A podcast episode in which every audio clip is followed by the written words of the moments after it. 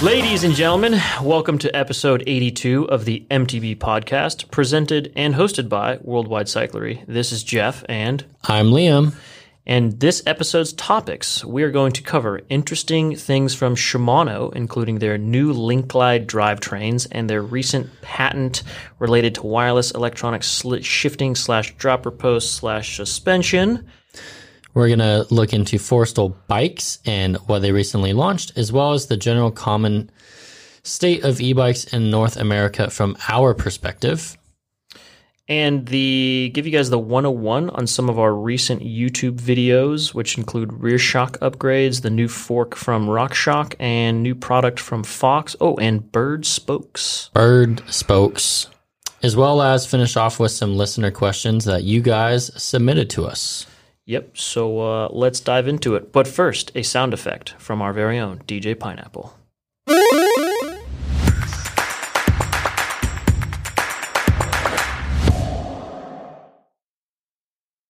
Shimano. New things from Shimano. Starting off with their Link Glide drivetrains. Yes. What do you think? Uh, there's a new 1x10 Deore drivetrain and a new 1x11 XT drivetrain uh, with some bold claims to be 300% more durable than previous versions. Yeah, I don't. I'm confused because I never really thought that there was a durability problem to begin with.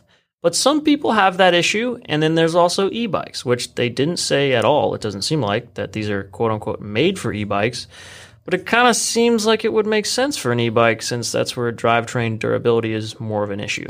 Yeah, it's definitely leaning towards that, especially because uh, it seems like weight is not really in the equation here. Yeah, this And- stuff's heavy. It's yeah. yeah. it's either a 10 speed Deore or an 11 speed XT and derailleur cassette shifter and it is not light. It's heavy. Yeah, so um, it seems like it's it's uh, great. Oh, it does say you know some e-bike stuff down there. Oh, Um, okay. But yeah, it, it seems like, you know, it could work really well for e-bikes, especially because, you know, e-bikers tend to just hop on and go. Um, especially some of the newer ones to the, the mountain bike scene. Yeah, yeah. I mean, that's people might get offended at that comment. Are you saying all e-bikers are novices? No, I'm saying the newer ones just hop on and go and they, You're ju- they just rip I- their bike, you know? I completely agree. I'm just playing devil's advocate. Yeah, that's true. I mean, the you know, depending on where you're at in terms of your skill set in the mountain bike scene, knowing how to shift properly and not shift under load, that's definitely that your your mentality changes on that a lot the more you ride bikes and the longer you've been around and the more chains you've accidentally broken because you shifted incorrectly. yeah, that and just your maintenance on bikes in general Yeah. tends to improve as you ride longer and longer. Yep. um, you know, it's it's a learning curve. So, um, yeah, these. I mean, if they're going to be stronger and last longer, I'm, I'm sure there's a market for that. Um, especially with everything kind of getting so light and so, you know, I don't want to say fragile, but it's it's kind of brought to the limit. Like one by twelve is is very close to the limit of what a chained drivetrain can be at. So Yeah, I think there was that famous quote, I believe, from Keith Bontrager that was uh, cheap, light, strong, pick two. Which is actually really, Yeah. really smart. And when it comes to mountain bike components, it's very, very true. And yeah, it's, it's cool to just see more options. I mean, this this to me seems like it's geared towards e-bikes, although it's not like explicitly called an e-bike something. Like, sure, I mean, you could use it on a on a normal bike, but it's cool. I mean, if, if you if you're a rider, whether you're on an e-bike or not, if you are having issues with you know breaking chains or knocking teeth off your cassette for various reasons, uh, this could be a good product for you. Um, yeah, I did see actually a comment the other day about that. Like, hey, I break teeth off of my cassette all the time, and I was like, oh, that's odd, but I don't know. But I guess it happens. I'm Yeah. not I'm not a Clydesdale, so I wouldn't know. I mean, uh, I've seen it happen, um, but it's more more just a rare scenario. Mm-hmm. Um, but yeah, new drivetrain from Shimano. Yeah, More durable. uh, when it will be available, nobody knows. Uh, so don't hold your breath. uh, that's that's just the bike industry in 2021. It's uh, yeah, things are things are lost in translation when it comes to supply chains and all of that. So we'll see. It'll come out at some point.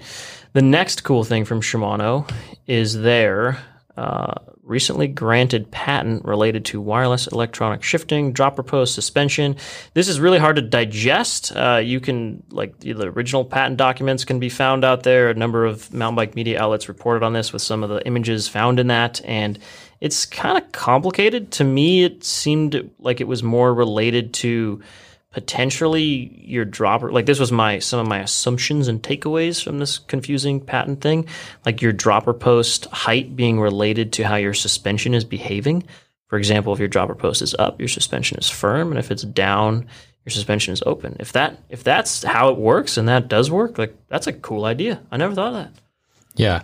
Yeah, it definitely is hard to like know if that's what they're going after because it's a very vague patent and hard to kind of dissect that. Um, but yeah, that's kind of what it seems to do, and it has to involve the dropper post suspension and an electronic drivetrain, and it's all wireless. So all of that is new from Shimano. So either way, whether it does work like that or they're just getting wireless components, lockouts, dropper post, and drivetrain, it's all new. Yeah.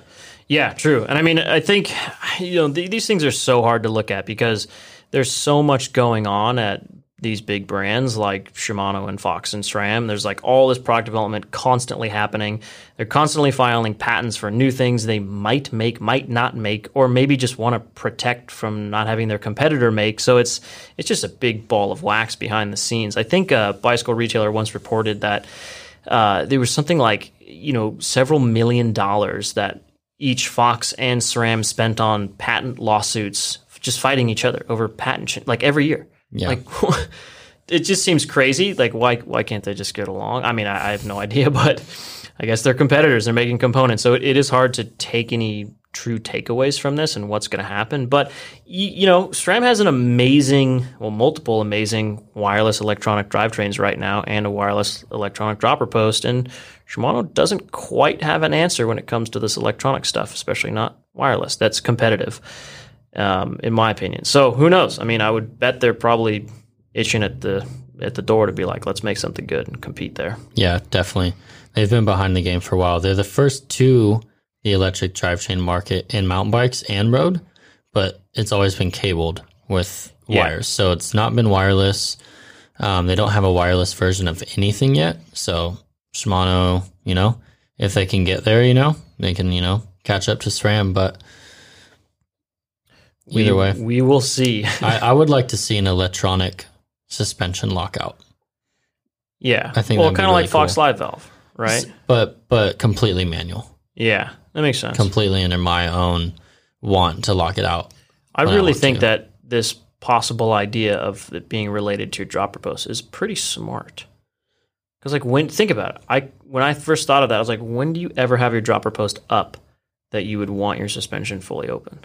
Um, I wouldn't say fully open there, but tech climbs you don't want it locked out fully. Yeah, yeah, yeah. So- but uh, in my head, like the perfect setup would be if your dropper post is up, you're in like sort of a climb mode, you know, Firm. so where you're just in a firm mode, Yeah. exactly, and your dropper post is down and it's open. Yeah, That'd be pretty It's- nice. Yeah, it's kind of similar ish to the way uh, Scott's uh, TwinLoc suspension works. Yeah, that's true. You're locked out in the middle, and you're basically limited to like about half travel or so. Mm-hmm. Um, my last XC race bike had that, and that middle mode is actually really nice for just pedaling over really rough braking bumps or tech climbing. Yep. Hit a full lockout for you know road climbs, and then full open for descents. So Yeah.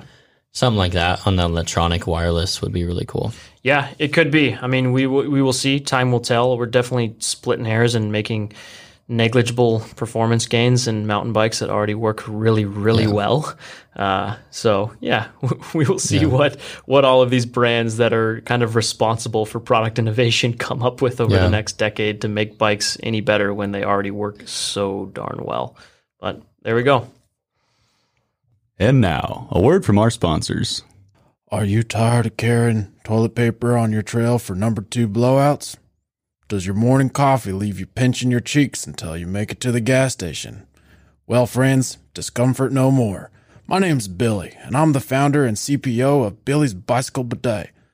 I've brought to market two bicycle bidets to soothe your hole Squirt 1.0 and Squirt Mini. Squirt 1.0 is a fully electronic, three cylinder, 8 horsepower dingleberry blasting machine. Squirt Mini takes all the engineering of Squirt 1.0, but easy and conveniently screws onto your water bottle for trailside relief. Pick up your Squirt 1.0 for $49.99 and your Squirt Mini for $29.99. Or for a limited time only, get both the 1.0 and the Mini for 14 easy payments of $9.99. You do the math. Visit squirtdingleberryblaster.com. Bye. My name's Billy. And now, back to the show. Forestal bikes. What about them, Liam? They're new. They just officially launched with three models, and all three models are e bikes. Yeah. So it's an e-bike brand exclusively as of now. right? Correct. Yep. Yeah, high end stuff. The brand is from Andorra, which is a landlocked country in between Spain and France that has tons of mountains, a mountain bike World Cup stop. It's also the home of Commensal bikes, uh, as far as I know. And yeah, Forestal, man, these this is some pretty fancy stuff. Uh, slight caveat to this story: we've been talking to Forestal to potentially be dealers for them, so we might be slightly biased to saying that they're nice, but they do look nice. But also, we've never ridden them, so Yeah. They, jury's still out quite a little bit there. Yeah, they do look nice. Um, they kind of slot all their models slot a bit between like the specialized Levo SL and the full powered e-bikes that kind of most everyone else has. Yeah, which means they're n- they don't have like a huge motor, but they don't have a tiny motor, right? Yeah, so from what it, I was looking at, their claimed wattage is very similar to a Levo SL, but their torque is almost doubled, meaning that on a steep climb, you'll be more torque and have more uh, initial like power, like a full powered, but you won't quite be like ripping along, you know, 30 miles an hour or whatever. So Yeah. from that's what I understand from it. All right, and they they're going to be doing their own motor and their own battery, all proprietary stuff they design themselves. Correct. Yeah, it's their own design. So um, we don't exactly know yet on that, but uh, it's their own design, and it's also how they could get their bikes at a light weight for this power to torque ratio um, and everything with that. So yeah, it's it's cool to see. You know, I I was kind of not uh, quick to jump on the e-bike train, mostly because I thought the first couple generations of e-bikes were really crude. Yeah. Um, and just not Yeah, not were. quite developed to what they could have been. I don't think anyone up until the last couple of years, even the last like year cycle, really looked at an e-bike and went, "We should put a motor on this bike and make it look good and make it ride good and have it be like a really good package as a whole." They Yeah. kind of like slapped a motor on it and we're like, "Yeah, this thing helps you get to the top of the hill." Yeah, So yeah, I know exactly what you mean. Like they they definitely didn't look appealing or just pretty by any means. They yeah, they looked kind of more homemade and clunky and. I don't know. They, yeah, they just weren't evolved, and Yeah. like even in the last couple of years, I mean, it's happening really fast. More and more brands that make e-bikes are just making them look better, work better, fine tuning everything about them, and yeah, the the whole segment of e-bikes is is definitely evolving quickly and becoming way more popular. Yeah. Just, I'm seeing them so much more often out on the trails now. It's wild. Definitely. So yeah, Forestal bikes. They have uh, three models. Um, try not to totally butcher these names. They have the Cyon, C Y O N, which is a 150 150 mil bike. So it's kind of their trail bike. Um, they have the Siryon, I believe it's called, which is their kind of what they first initially launched with. They had the first edition um, but now they've launched their full range of models with build kits and colors and everything of that bike, which is 170, 170 mil travel.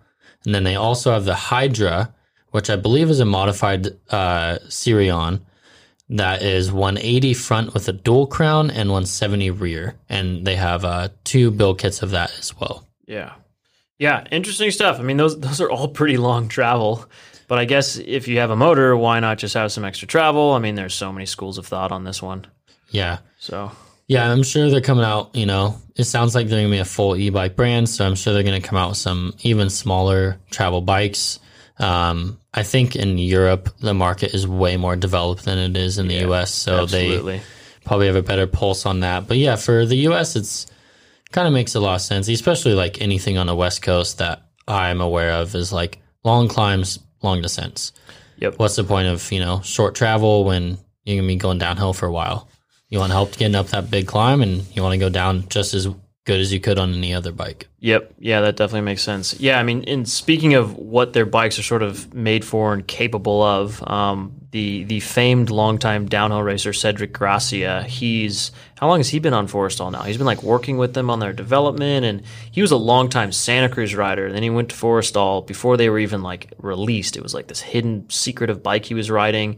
His Instagram's cool. He shreds those things all the time. If you're curious about that, there's also some pretty cool YouTube videos by Forestal with Cedric that just like show him riding these bikes, and I don't know, interesting stuff to just see sort of what, the, the quality of these bikes, what they can do. I mean, e-bikes are really coming a long way, and people are riding them like total maniacs like they've been riding normal bikes for the longest time. So yeah it's it's interesting stuff. I mean i definitely want to roll this into just the you know general commentary on the the state of e-bikes in north america from our perspective. So i mean our perspective as like longtime mountain bikers that live in the high end segment of the world e-bikes have slowly it, it very much to me reminds me of 29 inch wheels you know? And when 29 inch wheels were coming out there was just this you know school of thought of like oh those are lame man. Those are stupid. We don't need those. 26 for life. And as everyone knows now that most people don't say that anymore. And that's people ride 29ers and 27.5 is a thing but but i don't know. It, And, it just takes that, time. Though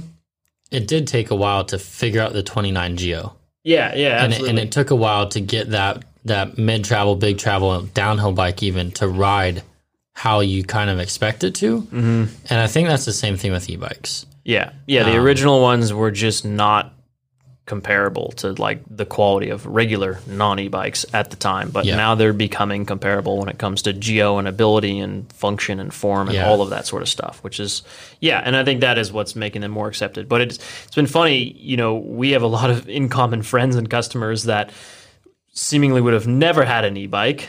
You know, maybe five years ago, and now almost all of them have e-bikes. Yeah. My uh, riding group is so penetrated with the e-bike market that uh, I can barely get them to ride normal bikes with me at this point. So um, they also have done the the iteration jumps from the kind of crude first bikes and then the Levos. Um, and then a lot of them hopped on that Mondraker when they became available because that was kind of one of the first ones that had good integration and Yeah, motor looked and good. looked, I think it good looked and rode well with Yeah. a unique suspension design. Um, and now they all, almost all of them are on a Santa Cruz Bullit. Mm. So if for those of you that don't know, I believe that's a 170, 170 mil bike, maybe 170, 160, 180, 170. It's a long travel bike, spec as a mullet, and all of them are now finally going completely faster downhill on that Bullit than they were on their downhill bikes or their enduro bikes. And they're saying it's the best downhill riding e bike they've ever had. So Yeah. Yeah, that makes sense. I mean, it's it's still funny to me the just watching people's mentality on e-bikes in general change as e-bikes get better and as usually what does it is they try a good one. yeah. You know, it's like they're like, I don't really care for e-bikes, I'm not interested, and then all of a sudden they rode their buddy's Levo and they're like, I kind of actually, I'm, I think I'm gonna buy an e-bike. you know, so yeah. yeah, it's it, that that to me is is a little bit comical, but I don't know. For me, it's you know, it's an e-bike. It's if people are getting out there and having fun and enjoying themselves and being responsible, respectful, nice mountain bikers or cyclists or whatever, uh, great. Like Yeah. ride bikes. But it's ironic because there is still a bunch of there's just hate, man. There's just arguments. Even this Yeah. Uh, article that Pink Bike posted about Forestal. I mean, Pink Bike to me is always a funny place to go read comments. I think everyone would agree with that. And this article about Forestal, uh, you know, there's so many various comments. There's people literally just viciously arguing with each other about why uh, just about e-bikes like why they're stupid or why they're good or why you might need one when you inevitably become older like there's just all this banter and shit talking and it's just I don't know. It's it's still kind of funny and weird, and and then there's like a lot of trail systems that still have no e-bikes allowed, and so like that's a little bit of an Yeah. issue, but it's also controversial. and, So oh, I was just in Sedona, mm, which is pretty strongly no e bikes um, enforced by, you know, the rangers and such, as well as local mountain bikers aren't into it. But from what I understood, it's the reason because back in the 90s or so, when mountain biking was getting really popular there, um, all the hikers had a fit and wanted to ban mountain biking.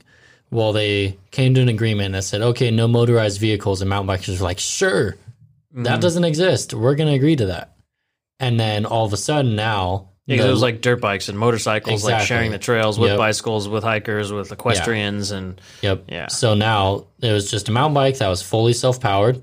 Now there's these e bikes, and they fall into this motorized category, which is still also gray area. yeah, because it's like, does it have a throttle? But it's just throttle and- assisted, and, yeah, Yeah, so that's that's all got to get figured out on trail networks. But so Sedona still categorized as no e-bikes, and now its signage is everywhere at every marked trailhead, Mm-hmm. no e-bikes. So depending on where you're at, too, it could be controversial whether you can ride an e-bike on your local trail network yeah. and such. Yeah, I mean it. I don't know. All all that stuff's funny because I've I've been out. I mean, even just recently, I was riding and climbing up uh, a pretty challenging uphill, and an e-bike just like blitzed past me uphill. Um, someone who was visibly not as in good of shape as I am.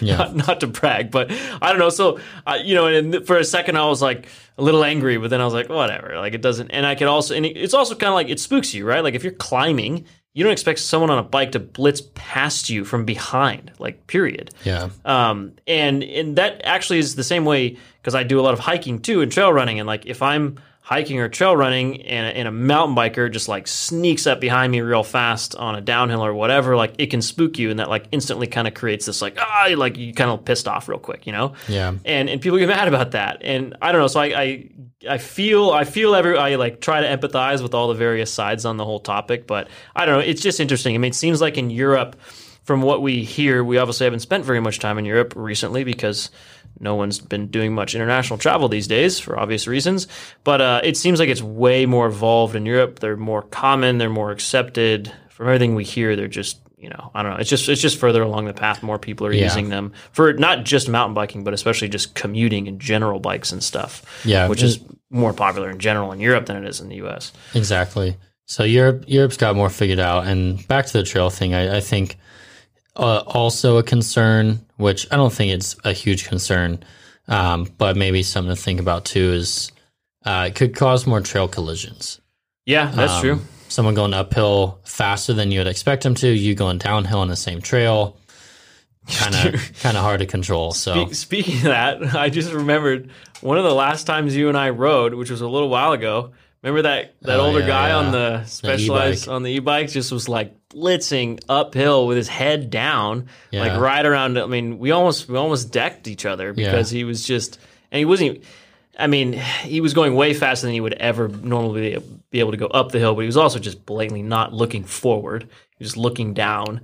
Um, but it, yeah, it was it was funny. And Yeah. we didn't hit each other, but yeah, I mean, Is- that was almost a collision, and that was very much e-bike related. Yeah. So there, there's that to it as well, but it'll it'll all get figured out. Europe has it figured out, so Americans will come around. Yeah, yeah, yeah. It's at some point. So I don't know, but if if uh, any of you want to, you know, f- feel the spice on the e-bike debate uh, or have an opinion either way, it's it's also just entertaining to go. I don't understand why people get so heated about things that are not that meaningful in the grand scheme of life, but that's just my personal philosophy. But going to somewhere like Pink Bike and reading people banter back and forth about e-bike hate is, is can be comical, but also Yeah. just. Like hard to understand and wrap your head around. To me, an e-bike's a great tool. It's not going to replace my normal bike, but it's cool to explore. It's cool to get more laps in at certain places. Yeah. Could get it. Also, another cool thing is like I could go out on a regular bike, and my dad could go out on an e-bike. Yeah, and we can go. I mean, we have staff that ride with their Yeah. with their fathers in that same situation that are my- really happy about that. Exactly. So people probably it gets more people on bikes, and at the end of the day, that's all better for the mountain bike community, Yep. no matter who it is. But on a bike's better. Yeah, but is it if they're fighting with each other? It'll pass over. Yeah. Uh, anyways, so ho- hopefully that was uh, brought some insight on, on what's going on with, with e-bikes to everyone listening. And yeah, why don't we just jump right into talking about uh, quick 101. If, if you're more into podcasts than you are YouTube videos, we produce a ton of YouTube videos, and we'll give you the quick synopsis 101 on some of our recent ones that we did uh, since the last podcast that we recorded. Uh, one of which was rear shock upgrades. So it was basically an entire guide of how to upgrade your rear shock, where we talked about all the various things you need to know, like eye to eye and stroke and mounting hardware and weird fitment issues, which is a very much a real thing. We even dove a little bit into some complexities around um, suspension curves, right? Being linear versus progressive, and a coil versus air, and how sometimes it doesn't work. You run into many problems with that these days. I think it's slightly getting less complicated, but It's- also depends on your bike. Yeah, definitely is still there. It's it's not quite as uh, apparent. Also, with coils getting better and better tunes, Mm-hmm. as well as bikes kind of like being designed with a coil in mind, almost. Yeah, that's Um, true. A lot of brands have started making their longer travel bikes and noted like, hey, this is you know designed to work well with a coil or Yeah. air shock, which I don't think they had that on their mind a few years ago. But once coil shocks started gaining more traction, they started thinking about that. Oh, this is a good pun. Coil like shocks with more traction. um, Springing into traction. yeah, so you know we co- we covered everything on kind of what to look for, how to measure your bike, and what you might want to upgrade, as well as also a little bit of insight on like overstroking and when you should or shouldn't do it. Yeah. Um, and then yeah, coil versus air, whether that's a, a linear suspension design or non-linear. Yep. Yeah. I mean, I think we went into that video um, with the goal of trying to cover as much as possible without making, uh, you know, five part documentary on the whole topic because the the, t- the end end all be all takeaway when it comes to upgrading your rear shock is that it's unfortunately kind of complex. It's just not simple. There's a lot of things to consider. There's a lot of like weird compatibility and sizing things, and then there's yeah, like various other things of why you'd want to upgrade, what it's going to do, does it matter? Um, there's a lot, but we tried to cover all of it in that video. And and I think the moral of the story is if you if you are desiring or craving a rear shock rear shock upgrade, it can be an awesome change to your bike. Like it can really breathe life into your bike in a very different way than you'd imagine. Um, but tread lightly. Do your research. Watch our video. Watch other videos. Talk to people. Um, just just educate yourself before you spend you know what three hundred to thirteen hundred dollars on a rear shock because Yeah. yeah, it's an expensive purchase, so it's it's one to really dig into. Uh, the other one we did was a uh, just a little product announcement about RockShox's new fork, the Domain, which you spent some plenty of time riding that thing, right? So what is it? Yeah, the domain is uh, the more entry level version of the RockShox Zeb, which came out last year. So it kind of is on a similar chassis, um, a little bit less refined, but still 38 mil uppers, and is just meant for that, you know, 160, 170, 180 mil fork. Um, I think the domain will be spec'd on a lot of OE bikes more than it is an aftermarket fork. But it is a cool option. It's a Long uh, travel, heavy duty enduro fork. I've been kind of calling it a super enduro fork. yeah, You know, yeah, exactly. So Because like 160 to 180 single crown fork with 38 mil stanchions, I don't know, something about that me to me is like that's super or ultra or extra. Like Yeah, it's not- it is. It's, yeah, it's a lot. it's it's meant for uh, some heavy duty riding. Um, yeah, it, it has a motion control damper, uh, air spring. It's uh, I forgot what it retailed for, four ninety nine or five think 500 fifty, bucks, something around there. something something around there, Yeah. five fifty or four ninety nine. So for the price, it is a pretty darn good fork. yeah, You get a lot of performance packed into that. It is also uh, upgradable damper wise, so you could stick the same damper in a domain down the road. Uh, that comes in a charger, Mm. That's or that comes in a Zeb. Yeah. So it'd be the Charger 2.1 damper that comes in a Zeb. So uh, could get a nice fork and then down the road upgrade it to where it's almost a Zeb. yeah, yeah. That's cool. So I mean, some of the trade offs are obviously going to be weight, right? I mean, anything in the mountain bike world, when you go sort of down in price point, you go up in weight and down in features. Sometimes those features may or may not be useful to you. Sometimes they are. Um, but yeah, when you compare Domain to Zeb, obviously Domain is heavier and it lacks a little bit of features there. But it's also about half the price. And if you're looking for that long travel, 38 mil stanchion, beefy, super enduro fork that has amazing performance and no flex, um, yeah, the domain is kind of dialed for Yeah. that. Speaking Um, of forks, Fox 2022. 2022. Yeah, I don't. I'm so confused on all the different brands and how they release product like a year in advance when it's it's just it's just confusing. Yeah. I think Fox announces stuff in spring of 21. That's 2022 model year. Yep. Um, yeah, so Exactly. that's what they did. so that's where we're at. Mhm. Uh, besides the model year, they dropped uh, a new fork. So the new Fox 34 is new in both the Is it new or just like heavily revised? Because it's Mm. still 34, same model name. yes, but it, it's pretty like It's quite a bit different. It's quite a bit different. It's pretty Yeah. ground up, redesigned. I'd say. Mhm. I'd say this is a new Fox 34, uh, only because they changed the lowers, uh, changed the uppers on a step cast. It's much more narrower stance. They got the weight down a lot on the 34 step cast, where it's actually lighter than a RockShox uh, Sid, which was previously the lightest. Coming in hot. Yeah, 120 dedicated Shots fired. uh, downcountry XC plus, whatever you'd want to call it, category fork. More than XC, not quite middle trail bike fork, as well as they redid the normal 34, which Yeah. is um, again lighter, stiffer as they claim. Yeah, better damper. And this was all kind of predictable, right? Because if you look at the 40, the 38, the 36, they all had that new front arch, that like rounded arch and that like new lower leg design in general and a few in like the crowns, like it was all kind of predictable that like, ah, okay, all these are doing that. Like obviously the 34 is coming next and now it is here. So if that's the fork you've been after, um, the latest and greatest one just came out and it probably won't change for at least a few years now.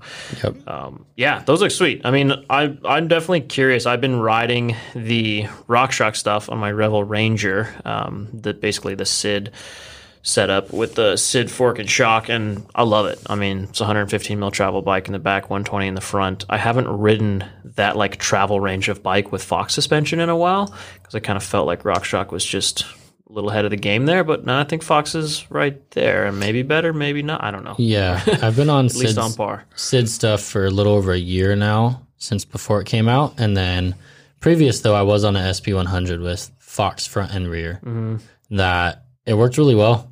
Um, you know, I, I didn't have any complaints about it at that point. So Yeah. if they made it lighter and it works just as well or better, you know, Yeah, for I- context, Yeti SB100, 120 in the front. yeah, it was 100 mil 120 in the the front, back, 100 in the rear. Yeah. Yeah. So Fox also, with the new forks of the 2022 line, has two new rear shocks.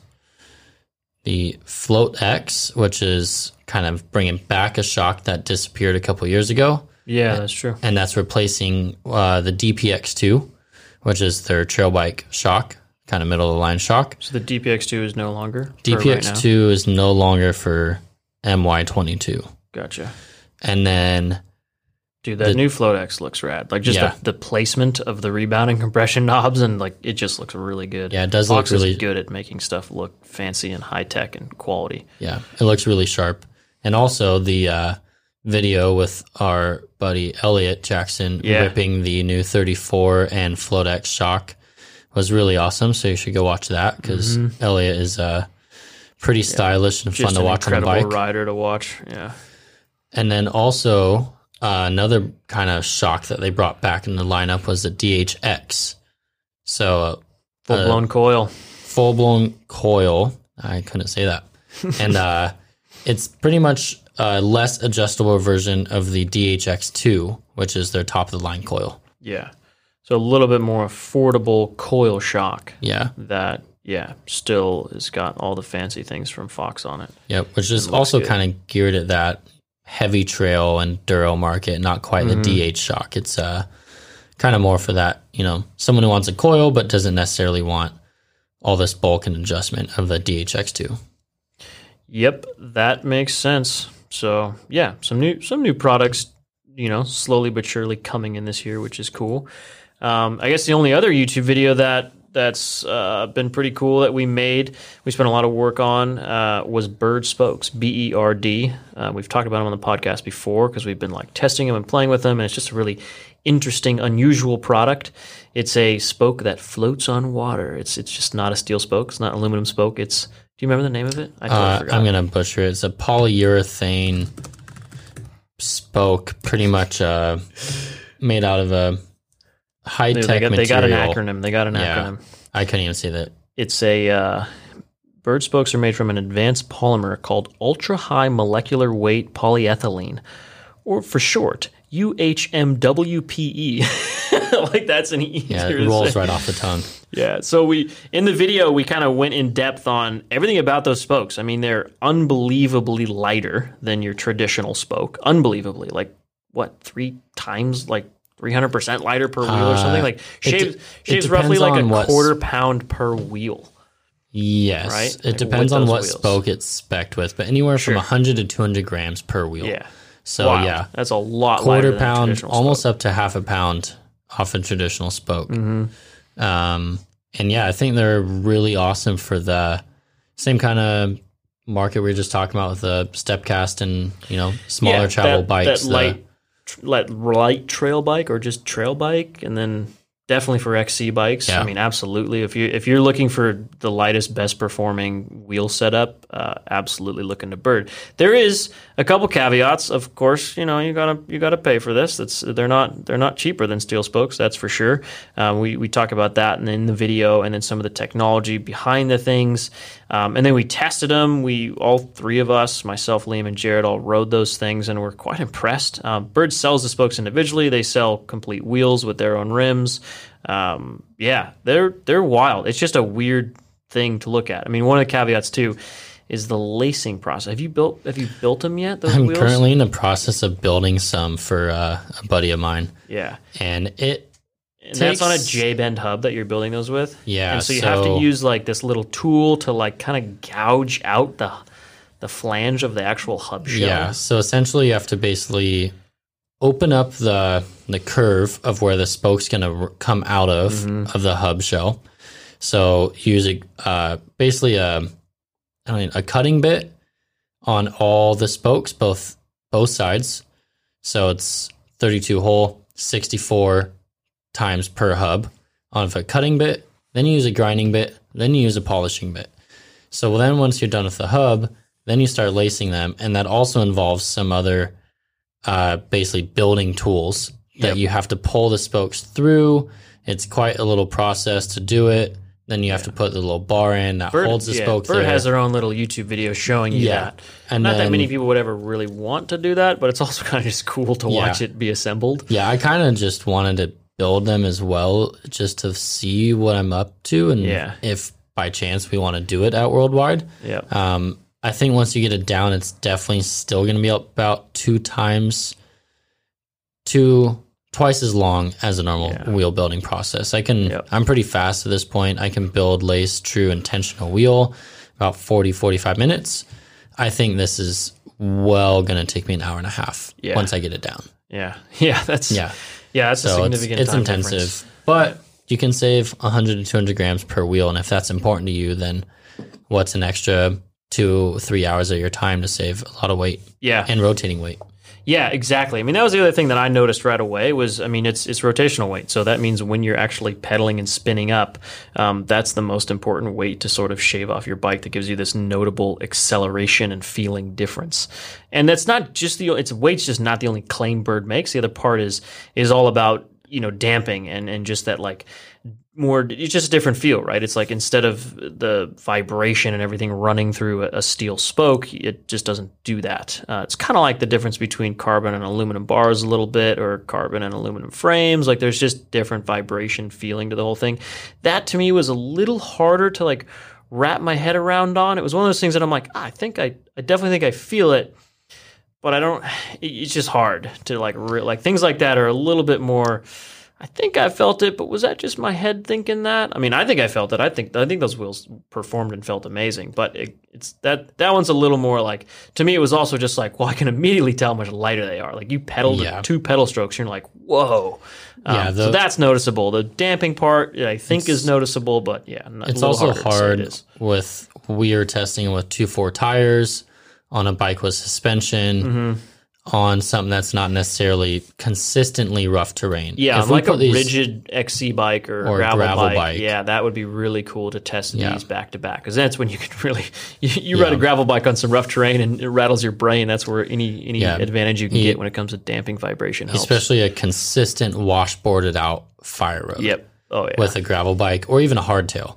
Mm-hmm. It's you know it's it's hard to pedal over that stuff in general. So you get some vibration dampening, you get some comfort. I think that's where you could feel it. For me, the weight is just insane on the Berd spokes, Yep. and I'm a total fan. Yeah, Um, yeah, me too. I mean, and this is funny because we how did how did this all transpire? We saw Berd like just on Instagram they or something, commented and on then our Instagram post because we were doing some weight weenie stuff to your bike. yeah, that's right. And, And then we're like, like- whoa, look at the. I think you sent it to me on Instagram. You're like, oh, look at these things, and I was like, whoa, we should we should reach out to them and see if we can test them. And then like they sent us a set of wheels. We started testing them, and I was like, dude, we should sell these. These are good. these are really good. And then it was like, we should make a video about these. These are interesting. And and yeah, now that's how that all transpired, which which is pretty cool.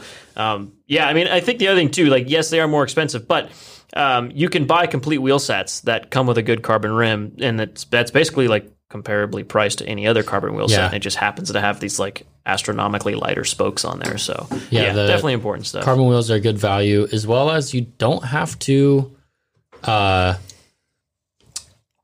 lace them yourself. yeah, So yeah, you eliminate exactly. the Yeah, lacing just buy the complete wheels if They're really competitively this. priced, and they come with Industry Nine Hydra hubs. So if you're looking into them, they make uh, for mountain bikes. They make an XC22, and XC25, and a TR27. So those are Mm-hmm. all those numbers are related to the internal rim width. So we tested tested the TR27s, which is a really great trail uh, wheel and diameter. Yeah, it's the same thing I'm running on my bike now. Just Yeah. the Industry Nine Trail 270s, right? So- yeah. yeah, it's the same internal width. Yep. Yeah, Yeah, which makes so- sense for like two four and below tires. Yeah, so that and uh, I, I'd be pretty curious to throw on some XC25s just to really get that weight down and Yeah. Mm-hmm. roll, roll it on two three tire on my my XC bike and just see how fast those things are. So if you're listening, Berd, Yeah. Can we have some more wheels, please? uh. And now, a word from our sponsors. Do you poop a lot? Do you ride bikes a lot? Do you have to poop while riding bikes a lot?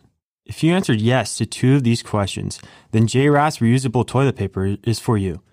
Our state of the art steel wool infused toilet paper will leave you feeling clean and refreshed.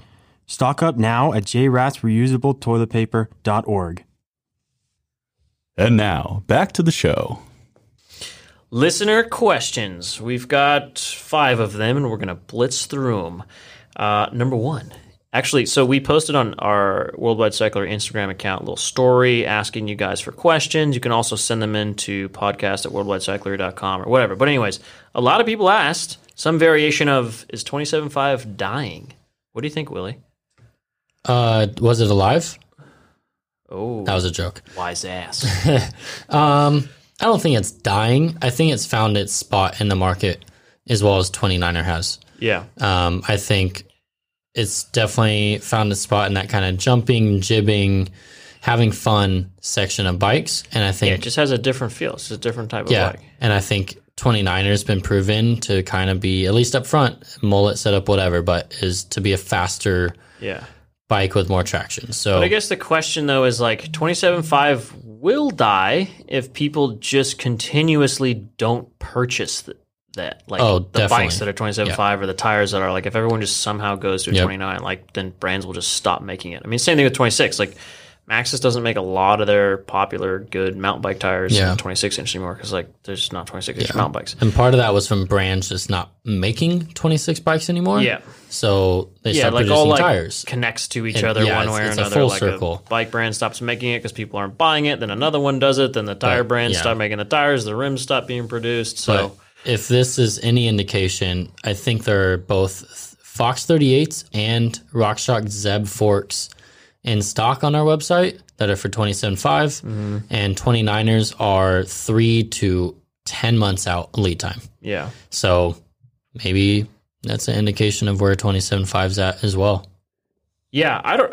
It is tough to. I mean, right now, I don't think it's dying anytime soon. But No. I, I could see it being like the headphone jack on cell phones. Like slowly but surely, somebody's just like, you know what? We don't need the headphone jack. And then Apple's like, boom, no headphone jack.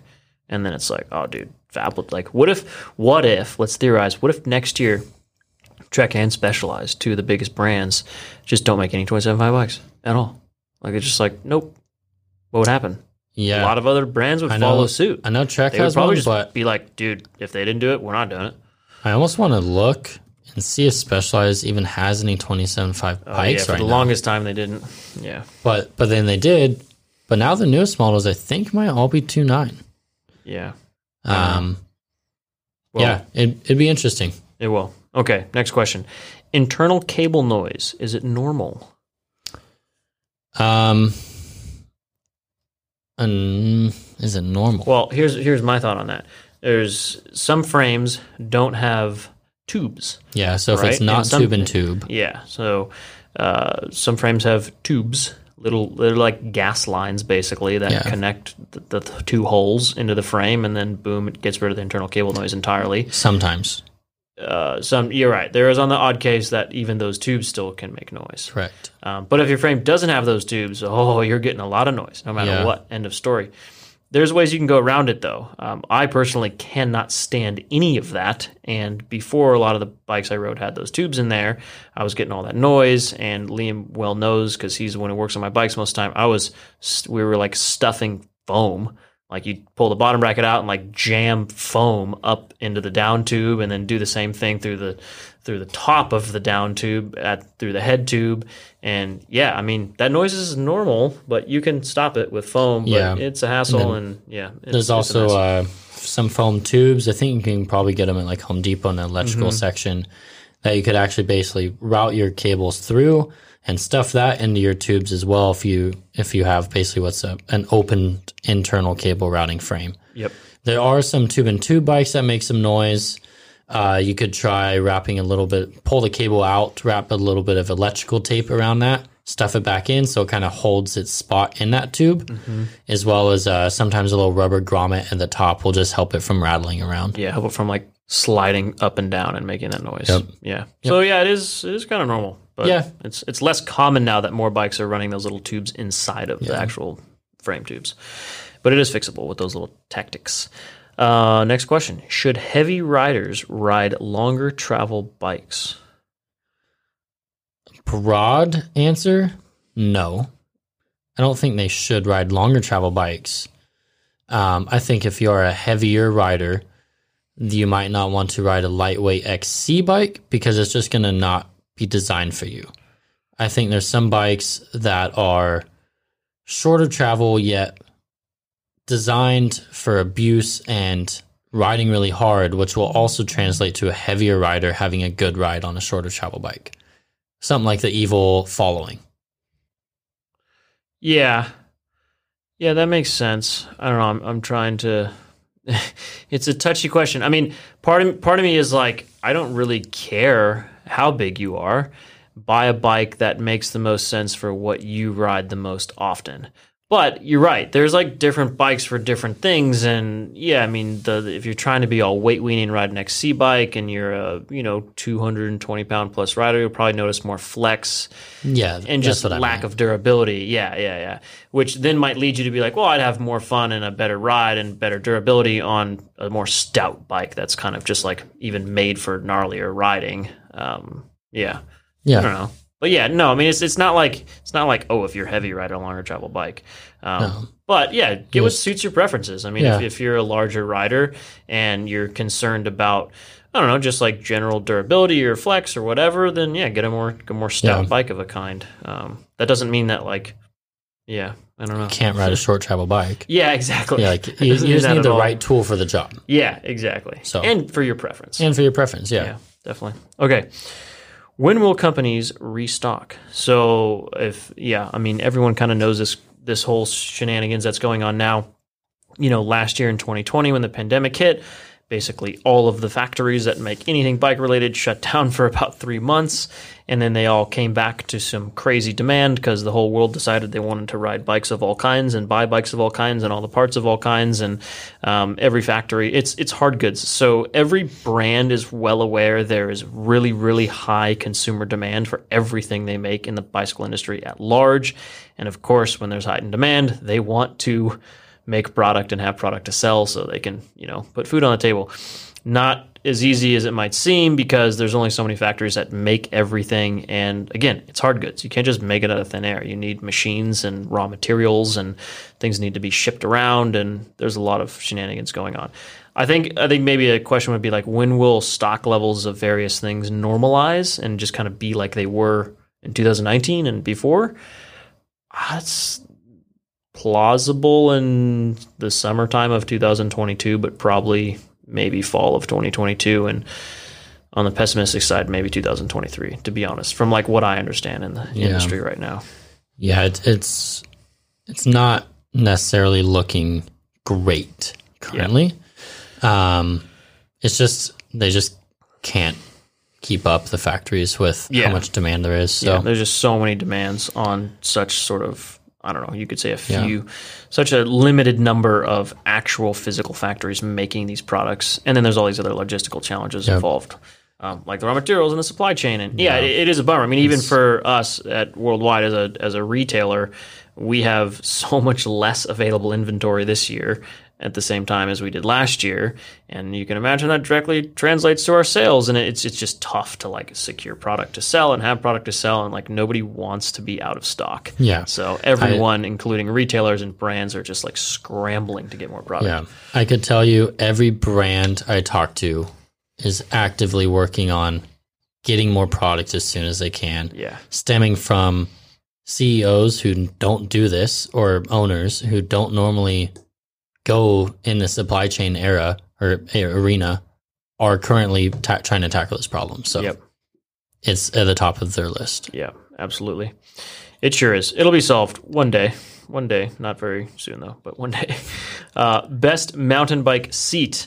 We actually made an entire YouTube video on mountain bike saddles, and I'm pretty proud of it. I think that was a pretty thorough video. We covered a lot of the common saddles from like the most popular brands Yeah. like Ergon and WTB, and uh, we copied. We covered some like uh, other like less common brands for saddles and then we also we also broke it down into like how much does it matter depending on how much you ride right i mean if you're a if you only ride you know one hour stints or less a couple times a week you're probably not super concerned with the saddle unless you have a lot of sensitive areas if you ride like 10 plus hours a week it's a big deal like you used to ride a lot of road and xc and like saddles mattered a lot to you and Yeah, definitely. Um, yeah, back back when I was, you know, riding a lot, uh, you know, an average week was 12, 13, 14 hours.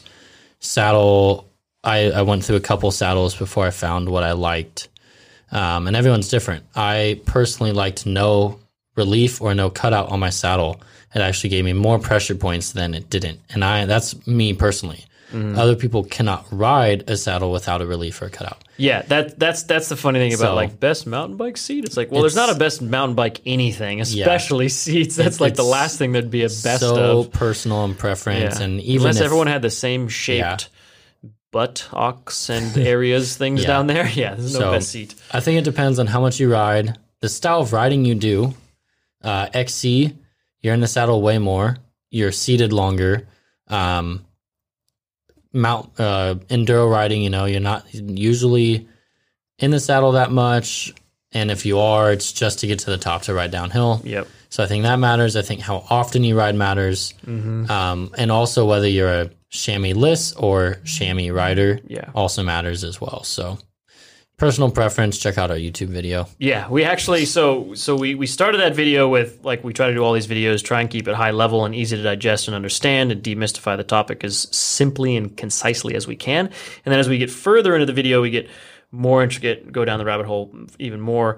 And we actually brought in into that video Jonathan Lee, who's the former uh, one of the co-hosts of this MTB podcast. He used to run this thing. He's an amazing resource when it comes to uh, bike knowledge, and and we use him all the time because of everyone, you know, we know that are friends of ours, like the dude just puts in the most amount of miles. And he rides a lot of road too, which is kind of uncommon. Like usually people are just mountain bikers or road riders, and Jonathan does a lot of both.